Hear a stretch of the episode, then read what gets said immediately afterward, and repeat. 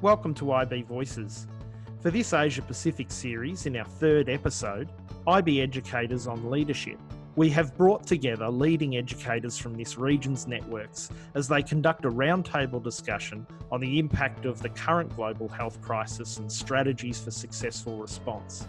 On this episode, I'm joined by David Boardman, Matt Barron, and Chris Barr.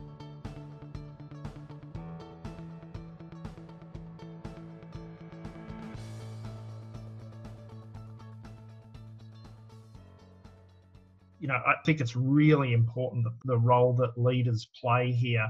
Just to give you some context, I'm getting a number of emails from schools talking about various types of leadership, and the leaders that we have on this particular podcast are of a particular type where they're involved and understand the program and pedagogically based and so forth. So I'd love to hear your insights in terms of how, as leaders, David, Chris, and Matt, you get involved in the e learning at your schools. Um, perhaps if we start with Chris.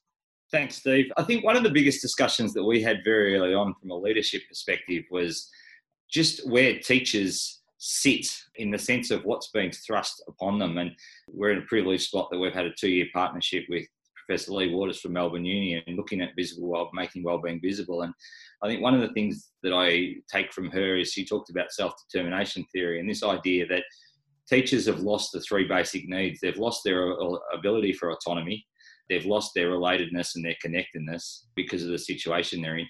And they've also lost this ability to sort of understand their competence because teachers measure themselves by standing in front of their class and the engagement of their kids and the engagement of the lessons. So, by taking those three things away from them, you actually change how a teacher perceives themselves. So, from my perspective, I think the key role of the leader here is one to be visible, and I suppose the way I look to do that is Zoom's a great tool. I have weekly check-ins with every single one of my teams. I spend half an hour online with them.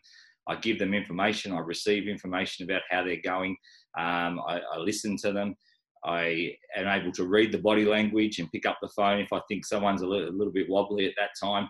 But it's the connection and it's the connectedness that we're trying to build.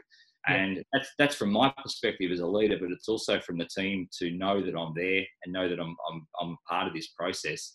I think the other piece too that we've really considered is uh, it's, I think it's the role of the leader to keep, try to keep routine and try to try to keep uh, routine, but within with flexibility. Um, and what I mean by that is when we first started, I, I, go back and I remember teachers saying, I'm working 12 hours a day, I'm working, I, I lose track of the time. And it's so easy to do. When you're working from a home environment, you can get caught up in what you're doing. Teachers get caught up on the best of days because they're so passionate. But you get caught up, and next minute you look at the clock and you haven't had morning tea and you haven't had lunch, and it's the end of the day. So I think it's encouraging that routine. It's encouraging the breaks. Every Friday afternoon, an email goes home to parents with the following week's learning grid. So teachers are always working that week in week of in yeah. front. And I think part of that sort of got us into a routine that enabled teachers to feel like they were in control. And I think the other part too is to create uh, opportunities. Matt's talked about uh, connections with students. We too, we do two lots of connections a day One's probably more of a learning focus, the other one's more of a well-being focus. But I think they are vital for leaders to ensure their teachers are doing because the energy that comes from your kids or your staff members um, is just vital. Um, it's the mm. one thing you don't want to lose in this whole process. So I think it's about continually giving information as it's needed. It's not overwhelming teachers. I think Sean was saying, or somebody was saying about their limiting the communication. I send one to two emails a week to the staff. Other than that, it's when I connect with them for 30 minutes that I try to give them their information. It's allowing them to do their job. I think at any time um, other than now, you give them autonomy. And I tell you what, there's teachers out there that are just completely and utterly surprising you. Um, had a great conversation today with the network that I'm in, and we really talked about how, especially our younger teachers who um, are trying to find their feet in a classroom environment, well, they're absolutely shining in this environment because it's what they're used to and it's it's what they've what they've been brought up with. So I think, as I said, for me, it's the autonomy. It's trying to create the relatedness and the connectedness, and it's also trying to reassure people that they're doing a good job and it's looking for the positives and it's being aware of the emotions that the individuals bring and trying to be able to put support mechanisms in for that. Yeah, thanks, Chris. Matt? I think Chris has mentioned a lot of things that I was going to talk about as well. I think our role as leaders doesn't really change. It's just the how that changes in a remote learning situation. So I think our role is still to provide clarity and direction and, and vision. We just can't do that by standing in front of a group of people at a staff meeting on a Monday night. So mm-hmm. we need to find other ways to do that. And we're really forced into doing it in the ways that our teachers are connecting with students. So we're using the same platforms of, of, of Zoom, email, other uh, documents that are in the cloud, etc. So our situation in Australia has been somewhat confusing in recent weeks because we're getting different messages from state governments and federal governments, and and the state government will uh, release consistent of, around the world. Yes, and so our teachers are, are confused as well, and and so I think our role as leaders is to provide clarity. So we're we're creating guidelines and, and anchoring documents and, and written expectations about what is important and, and what not to worry about as well.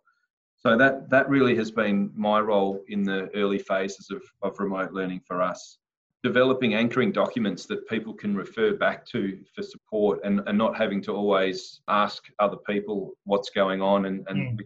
we found that causes a lot of confusion when people are guessing. So being really um, transparent with all of our decision making as well. I, I think we've sent out, like other people have mentioned, weekly weekly updates or communication as it's needed, and just talking through the decision making process in in those emails or in those broadcasts because.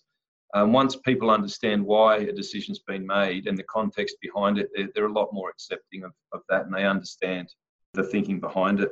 The other thing that we have in place, the same as, as Chris, is, is joining collaborative planning meetings. And one of the great things about remote learning is that you can actually get more people into a collaborative planning session than you otherwise would. Uh, the structure in our school is that the single subject teachers teach the kids to release the learning group teachers to have their collaborative planning.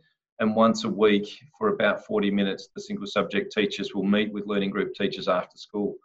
Well, with the, the platform that we have now, with the, with the learning menus, all of the single subject teachers and the learning diversity teachers and the wellbeing hub team are able to come in and out of those collaborative planning meetings and, and really understand what the, the bigger picture of learning is all about and, and are contributing in more significant ways. Mm. So to, to provide the platform for collaboration is probably a, a really crucial role for, for us as leaders.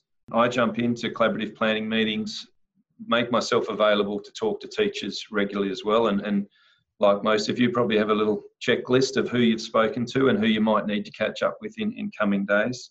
I'm managing the challenging parents, and fortunately, we, we have very few of those, but we do have uh, situations where parents are in financial strife because of what's going on and just trying to provide support financially for those parents and also you know a little bit of a shoulder to, to sort of lean on for, for staff and, and parents who might be in a situation where a partner or someone in the family has lost a job.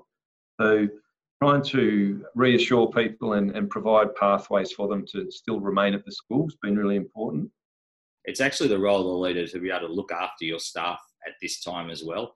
So many varying views and perspectives not just from from parents and things, but from departments and from foundations and a whole range of things. So I think the role the key part is there to provide clarity, but also to be able to protect and support and put in place the strategies and processes that will be in the best interest of your teachers. And I think the other piece there that Matt was talking about, I think collaborative planning is an interesting terminology and an interesting look at this time. And I'd love to do some sort of study around what does true collaborative planning look like because what we are seeing, I think the role of the leader is also to be able to encourage growth at this point as well um, and look for those growth opportunities we are seeing that teaching is more visible and collaboration is more visible than it will ever be.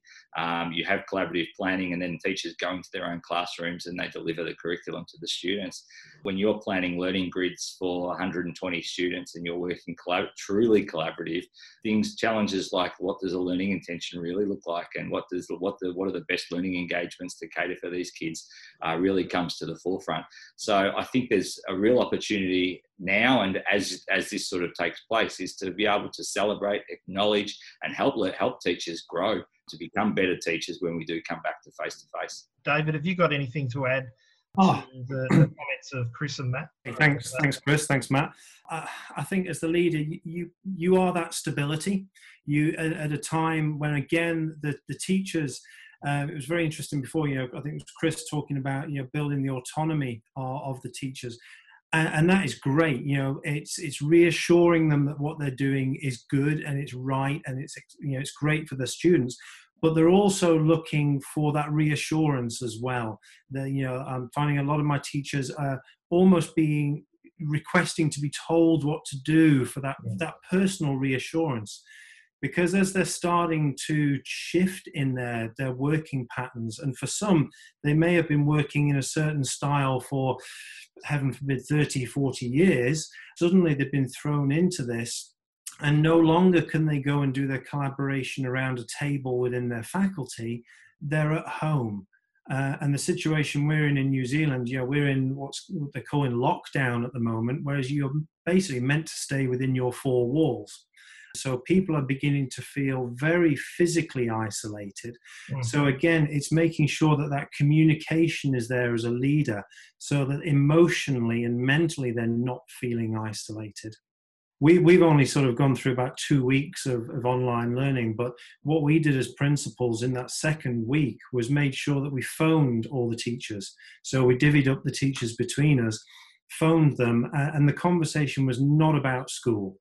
It was about how are you, how are your kids, you know, how's life, you know, actually connecting to them as a person as well, because that's what we've got to remember. You know, we're not just the leaders, we're, we're not just the employers, we're not just colleagues, we're also humans. Got to hang on to that humanistic side of things as well, especially at this time. So it's bringing that.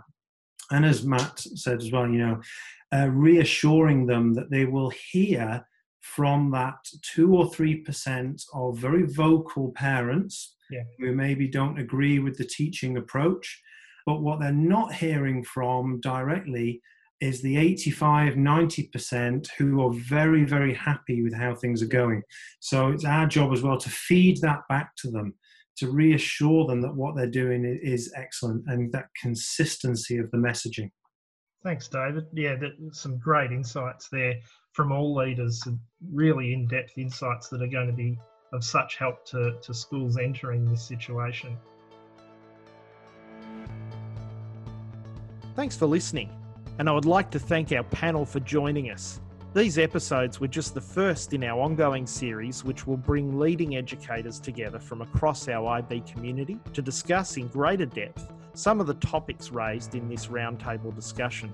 In our next episodes, we'll be delving further into different topics and looking at the challenges and strategies for success in maintaining well-being for teachers and students. Be sure to tune in to our next episode.